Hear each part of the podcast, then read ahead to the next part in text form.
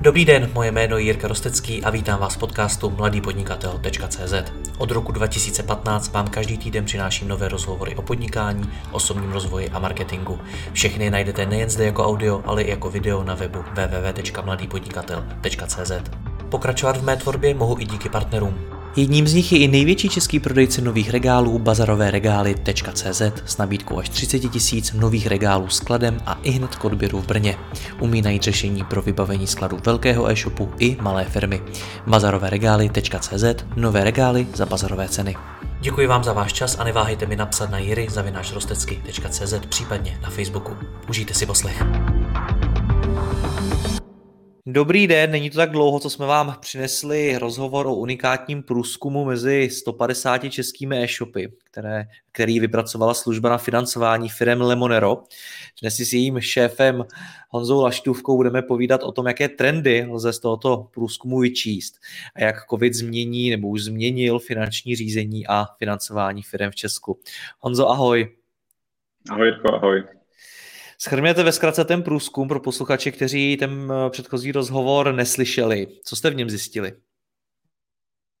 My jsme se ptali nějakých zhruba 150 e-shopů v Česku z té, z té menší, menší střední kategorie o tom, jak vlastně v rámci toho covidu zvládají financování, jak se koukají na externí financování, jestli ho potřebují, nepotřebují, jestli využívají státní podporu, jako co jim ten COVID změnil na tom standardním fungování, jo, ve zkratce. Nebude tady rozebírat všechny ty, ty detailní, detailní data, ale obecně vlastně ten výzkum ukázal, že logicky tím, jak e-commerce eh, rostlo, takže spíše řešil, ale jako měnily se vnitřní kategorie a vnitřní struktura. To znamená, některé kategorie rostly rychle, některé pomalej, některé měly nějaký jako standardní náběh toho nárůstu. No a vlastně přesně se z toho dá vyčíst to, co, co, co ty e-shopy musely řešit i v tom financování. Jo. Tam bych to jako rozdělil eh, do nějakých tří kategorií těch úvozovkách problémů, co měli. Jo. První, první řešili, když hele, rostu rychle. Jo. To znamená, potřebuji najednou vlastně víc investovat do zásob do marketingu, protože poptávka je a potřebuji najednou víc peněz na to, abych ten biznis mohl víc točit.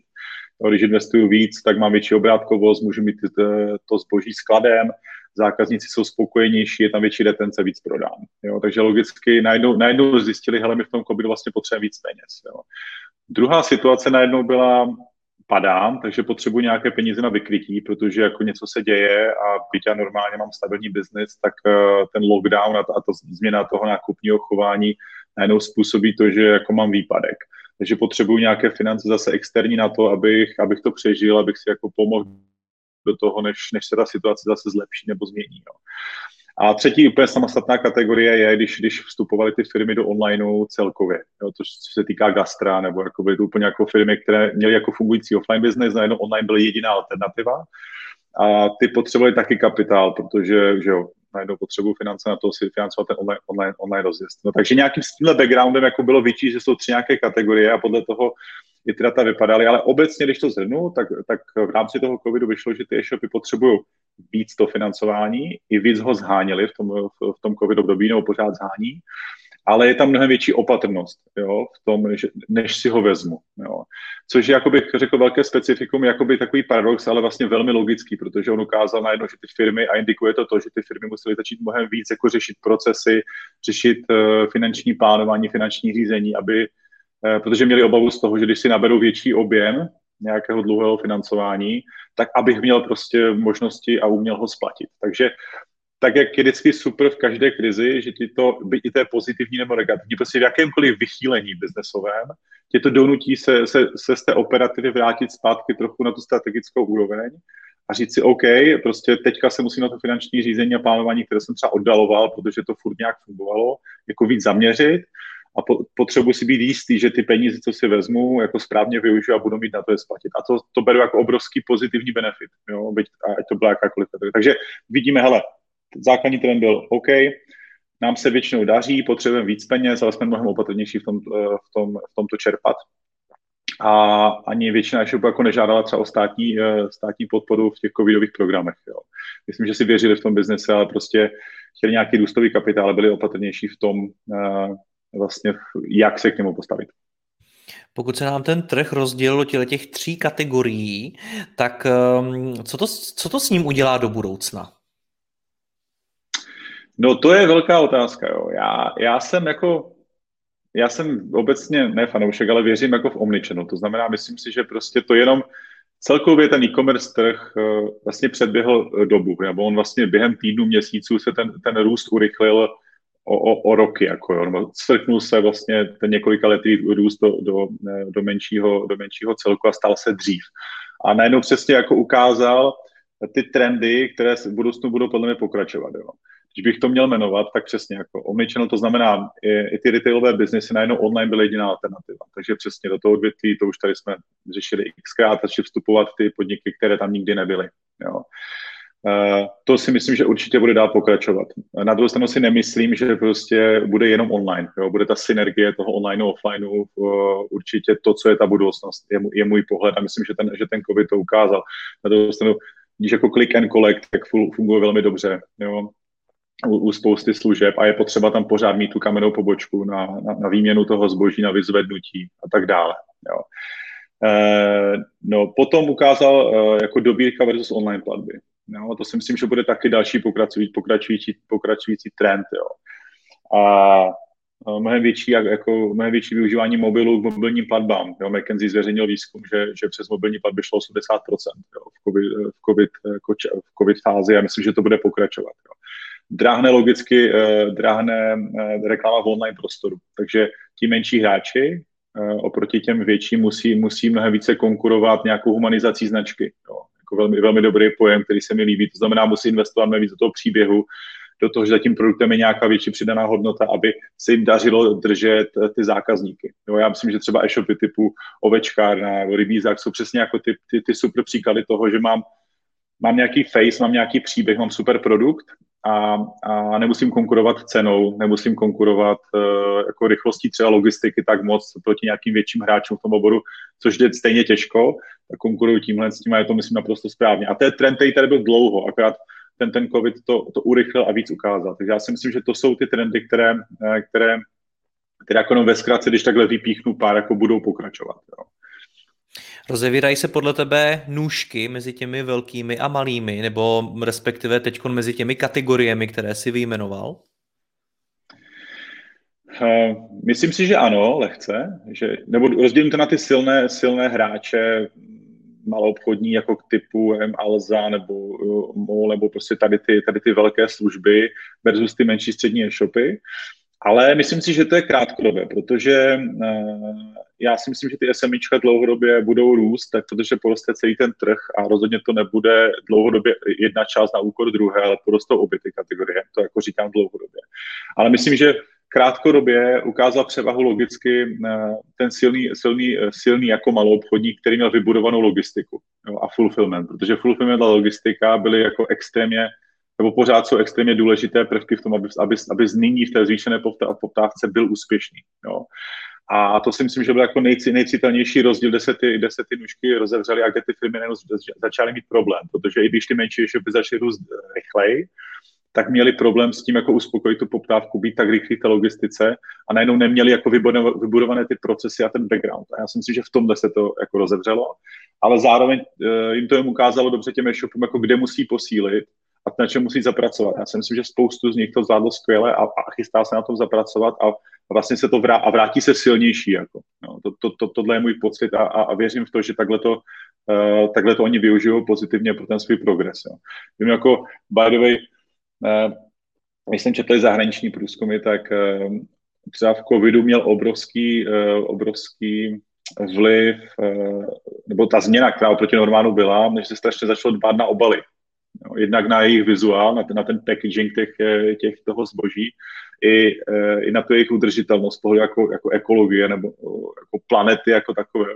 A měla to strašný vliv jako unboxing videa, protože lidi začali vlastně v tom, v tom čistě virtuálním prostředí, ve kterém fungovali, se, se strašně jako na, začal strašný nárůst unboxing videí, takže ty firmy pochopily, že potřebují prostě hezký packaging, nemůže to být jako v jakékoliv krabici a dostalo se to do nejširšího trhu. Jo? Takže bylo tam spoustu dělenských specifik a ten unboxing se mi hrozně líbil, protože najednou, hele, fajn, já, já teď vždycky to pozoruju, když jdu, protože taky, že jo, když mu používám rohlík, všechno jsme si začali objednávat z online a vždycky, když tu vyhodit ty obaly k tomu koši, tak je tam jako nepoměrně větší objem prostě materiálu, než tam byl vždycky dříve. Na to vždycky jako pozná, že se tomu online daří. Takže vždycky i ten, i ten, i, i ten packaging jako uh, je hezký indikátor toho, že, že se to online daří a že nejem záleží. A tím pádem, když máš, když by to bylo z pastu, no tak to taky asi není ideální pro to, pro to prostředí. Takže byl velký tlak na tohle a bude. Myslím. Jak jsem se bavil za ten uplynulý rok s e-shopy, tak uh, přesně se to rozdělilo takhle do těch tří kategorií, o kterých jsem mluvil. A cítil jsem z nich, že mnoho z těch e-shopů hledá peníze, kde to jenom jde. Že samozřejmě zkouší taky ty standardní cesty jako uh, banka, někteří začali přemýšlet do investorovi a tak dál. Jak si myslíš, že se tohleto změní? Jak se změní financování v e-commerce? Já si myslím, že no, pevně věřím to, že se mnohem, že se zkvalitní, jo, a to, nebo zkvalitní, jako obecné slovo, že se víc profesionalizuje a víc o tom ti lidi začnou přemýšlet z pohledu těch potřeb. Že přesně, ty si, ty si tady vymenoval několik druhů toho financování a každé se používá v jiné situaci nebo přináší jiný efekt. Jo. Takže eh, podle mě to bude, ten hlavní rozdíl bude v že ti lidi přesně zháněli peníze, kde to šlo a dělali spoustu chyb typu, že si vzali konto nebo krátké financování na financování třeba dlouhých zásob. Jo. Takové ty jako základní chyby toho, co by s tom finanční zemí jako neměl dělat. Jo. To znamená, že krátkýma penězma si, si, jako, ty, ty, dlouhodobé závazky. Takže si myslím, že mno, právě tím, že začne mnohem více přemýšlet o tom, o tom finančním řízení, o cash flow, uh, tak to bude mít vliv i na to, že si začnou dávat mnohem větší pozor na co, kterou službu použít. Jo? Protože my, třeba naše služba je, je, je přesně pro rychlý růst a pro, pro, rychlé, eh, pro rychlé vlastně točení zásob jsou to vlastně kratší peníze. Jo? Eh, takže, takže eh, jedna věc je přesně jako zvolit si správný typ financování na to, co potřebuji financovat. Jo, to znamená, když potřebuju kontokore nebo Lemodo na, na provozní financování, je to fajn. Jo. Když potřebuji nějaký investiční úvěr do banky, potřebuji s tím financovat nějaké jako dlouhodobě, nebo můžu tím financovat dlouhodobější, uh, dlouhodobější investice. Uh, takže eh, tohle bude podle mě jako jeden, nebo věřím, že tohle bude jedna věc, co, co, co se zlepší. Zároveň, zároveň si myslím, že, nebo věřím to, že se zlepší i finanční plánování řízení jako takové. Jo, tím, že já jsem, já jsem mluvil ze spoustu e-shopů, uh, kdy jsme se bavili o tom, jako jak se jim ten biznis změnil. A oni říkali, hele, nám najednou dělal před covidem jednu třetinu, nám dělal online, zbytek nám dělala kamenná pobočka.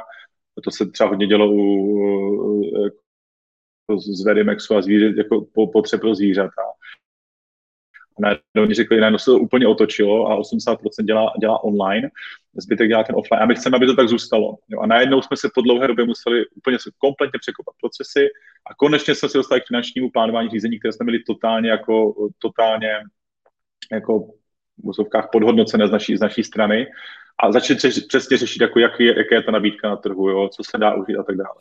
To si myslím, že je ten trend toho, jako, že ta větší erudice se, eh, jako donut, nebo ty, ty e-shopy jsou donuceni k tomu se jako víc jako zajímat o to, jak to na tom finančním trhu zajímá, kdy to, kdy to mám vyřizovat, od koho a tedy.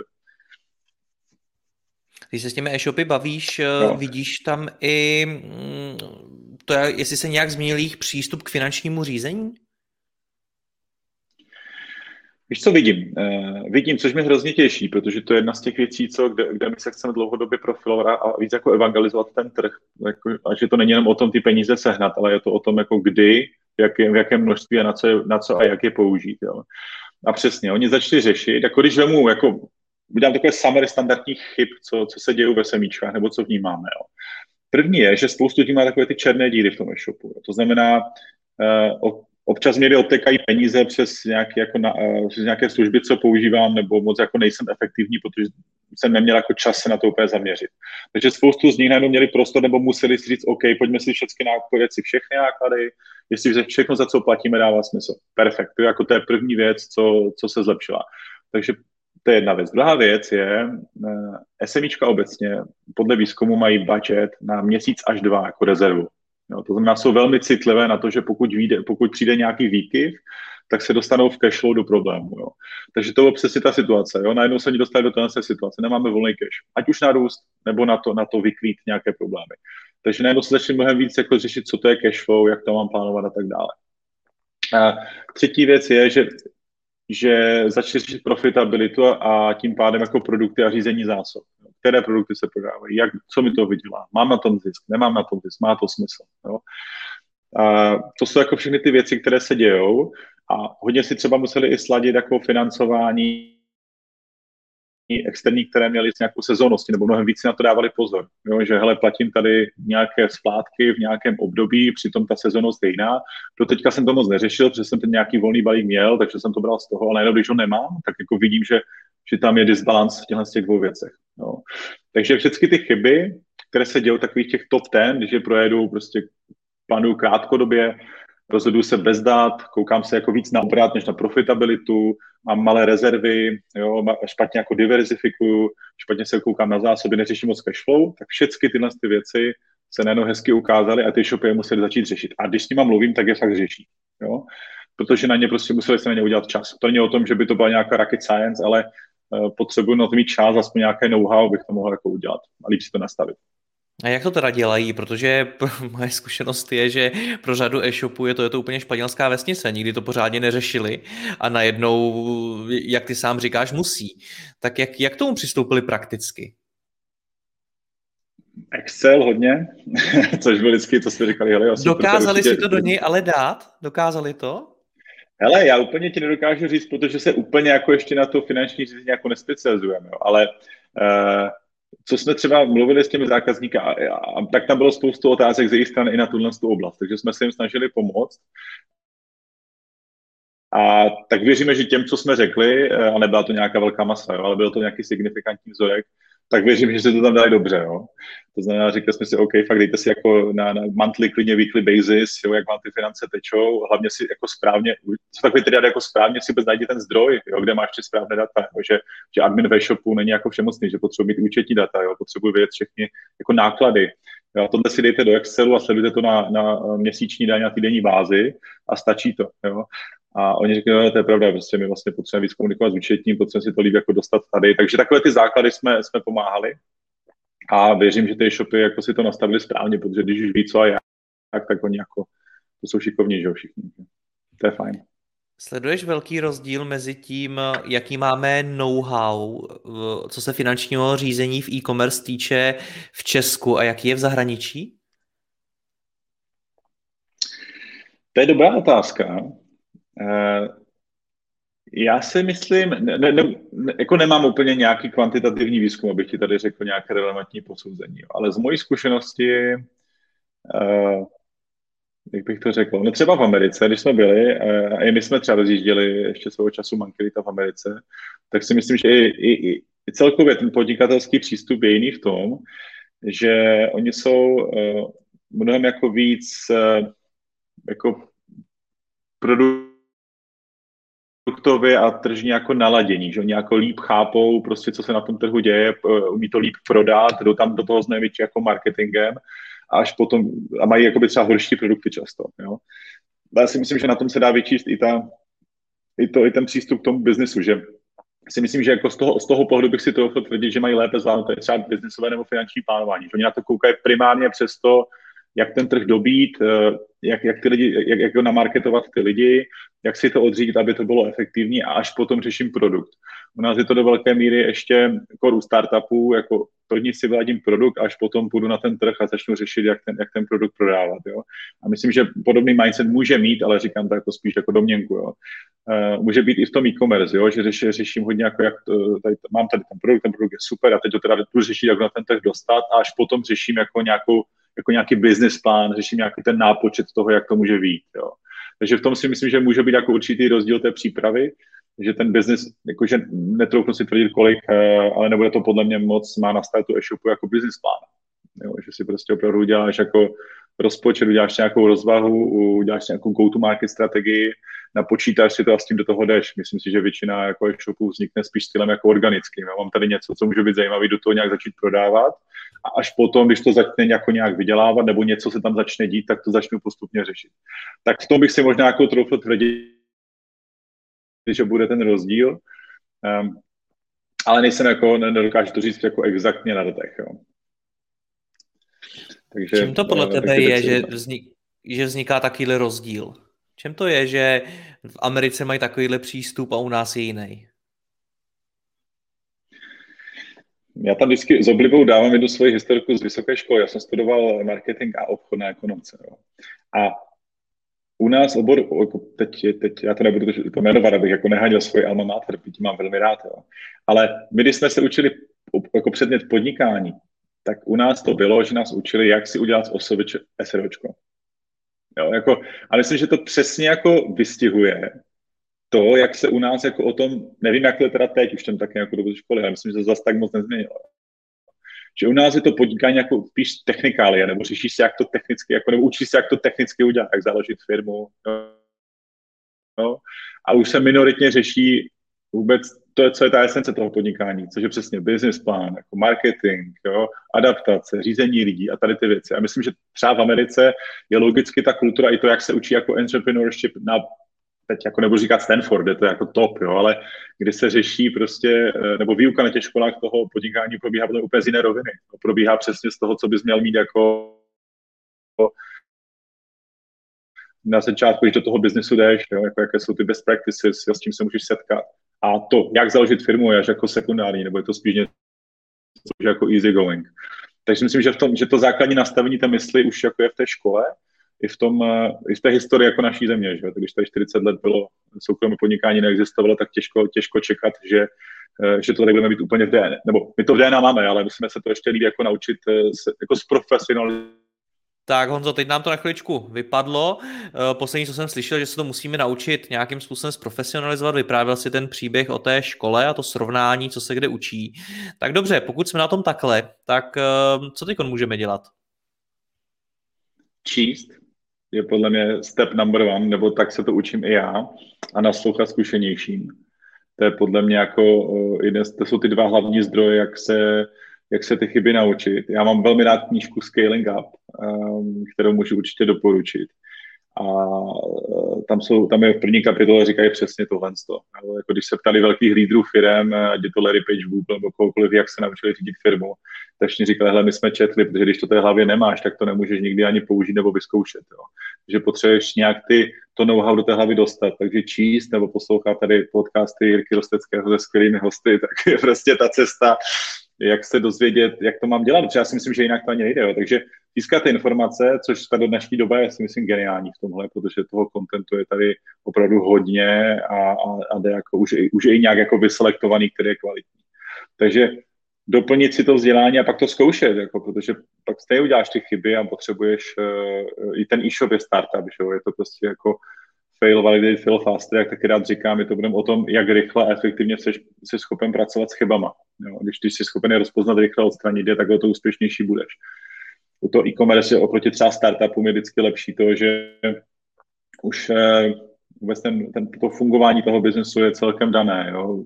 Je to prodej online, mám na to jako dané nástroje, jsou tam už jako odzkoušené postupy, neděláš úplně už bys disruptoval tady uh, trh a ne, neuvádíš jako Clubhouse, když si teďka pomůžu tady trendem posledních dní, tak uh, neděláš to úplně jako z gruntu. Takže, takže to bych určitě doporučil, nebo tak se k tomu snažím přistupovat já. Jo. A, a vždycky, když to na to nemáme čas, což věřím, že spoustu e-shopů teďka vůbec čas nemá, tak je stejně jako potřeba se na to čas najít. No. Dobře, jak mám teď v této době přemýšlet nad externím financováním a vůbec plánováním a řízením kapitálu, pokud máme shop? Určitě si to dobře spočítat, to je ten první krok, o které jsme se bavili, a vědět, na co ty, na co ty peníze potřebuju. Jako na, na, co teda, jako jestli jsou na zásoby, na provoz, tak je radikálně jako jiné potom, jak, jak, jaký typ financování na to, na to můžu dostat. Eh, a, a pak je třeba, a tím pádem se mi jako se mi ukáže, jestli, jestli na ty finance dosáhnu nebo ne. Jo, a pak můžeš využít prostě Lemonero, nebo, nebo pak zjistíš, že si je lepší do banky, nebo využít, nebo využít jinou službu.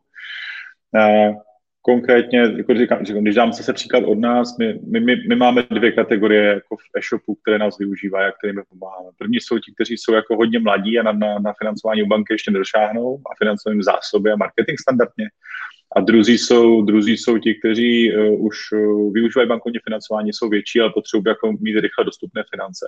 A taky nás využívají, jo? ale spíš jako na dočerpání, na dofinancování jako provozu nebo dofinancování zásobu marketingu v nějaké menší míře. Jo? Takže u nás je to přesně, že pokud potřebuješ peníze rychle, uh, nebo je potřebuješ na začátku, ji nedostaneš, tak jsme jako perfektní služba, na tohle my cílíme. Jo?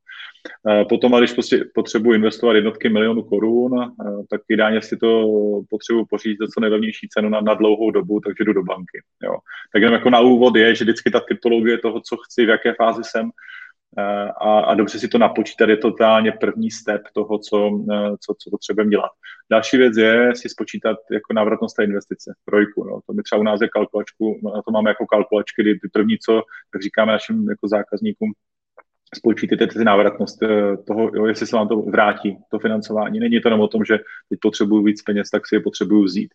Potřebuji si spočítat, jestli, jestli se mi to vrátí. Jo. Eh, a to, jsou ty, to je ten předpoklad k tomu, eh, abych si správně napočítal a věděl, jaký účel, jaký typ financování si mám vzít. A potom standardně, co všichni řeší, je, je vyřízení versus čerpání. Jo, kdy un, vidíme takovou tu sezónnost typu, někdy, někdy mám, konečně mám po té sezóně čas si teda spočítat, kolik potřebuju, ale pak je jiný, jiný, jiný timing, kdy to, kdy to potřebuju čerpat. Takže taky, a to souvisí přesně s cashflow. Jo, takže potřebuji velmi dobře si spočítat cashflow, ať vím, jak mi ta firma teče, kdy, to, kdy, to, kdy ty finance potřebuji začít vyřizovat, je potřebuji začít čerpat, ať mi to ladí a potom ať to ladí s tou, eh, ty zpátky, ať ladí zase s tou sezónností, s další zátěží na firmy. Eh, potřebuji vědět, eh, že v březen a duben jsou jako odvody a daně, že, že prostě mám tam nějaký jako další větší zátěž na cashflow. Takže velmi si velmi dobře si spočítat cashflow a, a kdybych jako moc kecal, tak mi řekni, uh, že už jako to je takové téma, co mě baví, ale Nekecáš, takže si potřebuji, to bych to všechny, všechny, všechny, ty věci prostě potřebuji spočítat. Jo. A pak jdeš někde za tím subjektem, který, který ti pomůže. Jo. A můžeme se třeba pobavit o tom, jak je teďka situace na trhu s financováním a ta vždycky souvisí logicky, nebo ta nabídka potom toho financování velmi úzce souvisí s makroekonomickou situací na tom trhu. Jo. Což je teďka hodně diskutovaná situace, jak se zachovají banky. My jsme taky nějakým způsobem eh, samozřejmě závisí na tom, jak funguje Já bych ekonomika. se u toho právě rád zastavil u tohle, toho jsem no. rád, že si to nakousnul. Měl jsem to přichystané jako další téma, protože vy velmi úzce spolupracujete s bankou, konkrétně s komerčkou. Tak eh, co tam vidíš ty, jakožto člověk z e-commerce? Co vidíš v tom světě bank právě v souvislosti s e-commerce teďkon?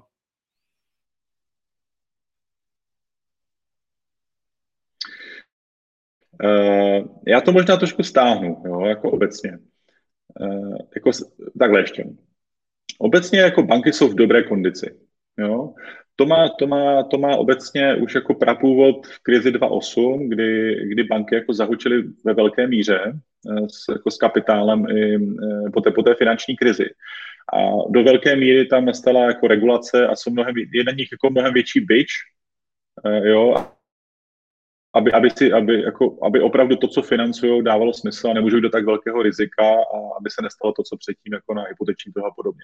Takže když vemu, jako, že ta makrosituace, co tehdy a teďka, je opravdu rozdílná v tom, že ty banky jsou v lepší kondici. Mají spoustu likvidity, jo, můžou si dovolit, eh, mají spoustu financí, které můžou použít. To je. Tím, a z toho vlastně, vlastně dedikuje to, jak se dneska chovají k tomu, k tomu financování. Jo? No pořád dneska ta situace i u bank je, je dobrá v tom, že až na ty nejpostiženější segmenty typu gastro a hotely, kde, kde financují míň, uh, financují jakoby furt stejně. Jo? Není tam nějaký úskok, jakože uh, ten COVID způsobil, že by financovali míň. Takže si myslím, že i pro e-shopy a pro e-commerce je bankovní financování pořád jako stejně dostupné, pokud splní všechny ty rizikové parametry, které, které si měl splnit i před tou krizí. Jo. Aha, takže to je jakoby k té situaci u bank. Jo. Třeba, třeba právě jak spolupracujeme blíž jako s komerčkou, tak, mm, nebo čím je to ještě dáno? Dám příklad komerčka, bude to stejné u těch ostatních velkých bank v Česku. To, že oni, oni jako financují pořád stejně, nebo nebojí se zatím, ne, ne, zdražují to financování nebo neposkytují ho radikálně míň, je dáno i to, že mají eh, poměrně dobré záruky jako z, eh, z evropských fondů a z, z, v rámci Evropy a jako českých záruk, jo, že čerpají hodně jako státní záruk z pohledu Česka i z pohledu Evropy.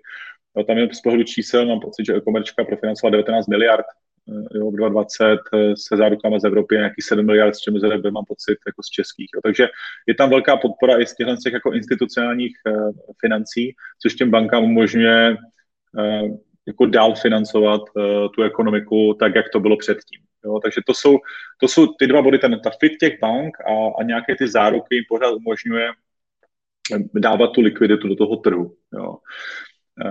Potom No a my, my logicky, my tím, že jsme samozřejmě taky nějakým způsobem navázáni na bankovní financování, které používám potom pro, pro, pro, naše fungování, tak jsme na tom stejně, byť my jsme na tom trošku líp, protože my nemusíme myslet jako napříč všemi segmenty, my jsme jako e-commerce focus, takže jsme, uh, bych řekl, v dobrém trhu a, a i kdyby přišla ta krize makroekonomická, která podle mě přijde, ještě se k ní jako dostanu, tak, tak máme dost, dost likvidity na to, kterou kterou vlastně můžeme, můžeme použít. Takže my jsme, my jsme safe a my, my prostě plánujeme právě, když bude ta krize, jako velmi intenzivně nalívat peníze do, do malých a středních firm, nejdřív e-commerce, potom omnichannel, což je náš další step, abychom podporovali ty malé a střední podnikatele, eh, protože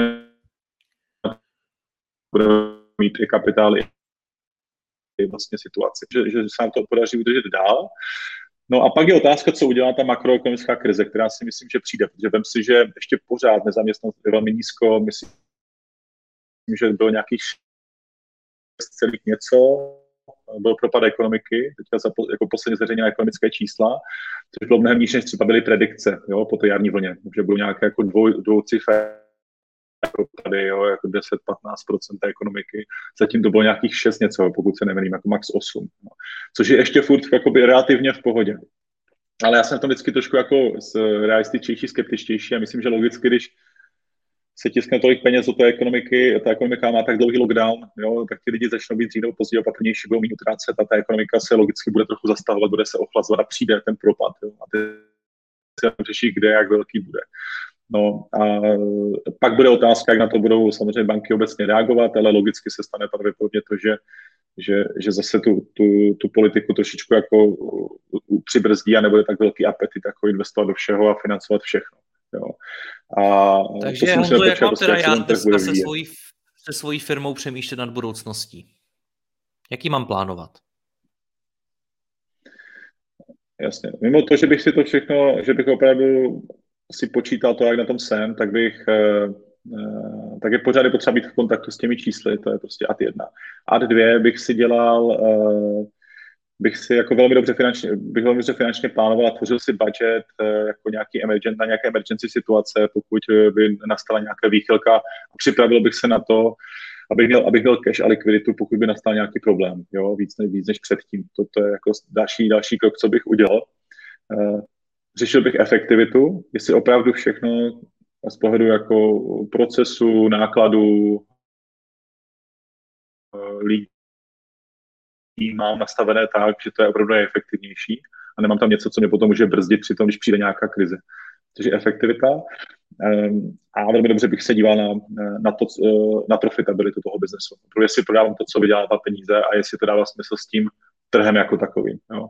A to je podle mě nejlepší připravit tu krizi. Jo. Jsem, funguji efektivně, funguji profitabilně, mám nějakou likviditu na jakoukoliv, eh, na jakýkoliv, jako na jakoukoliv situaci, která může nastat a jsem, jsem in touch jako s těmi čísly, pokud nastane jakýkoliv výkyv, na kterém jsem jako nemohl předvídat.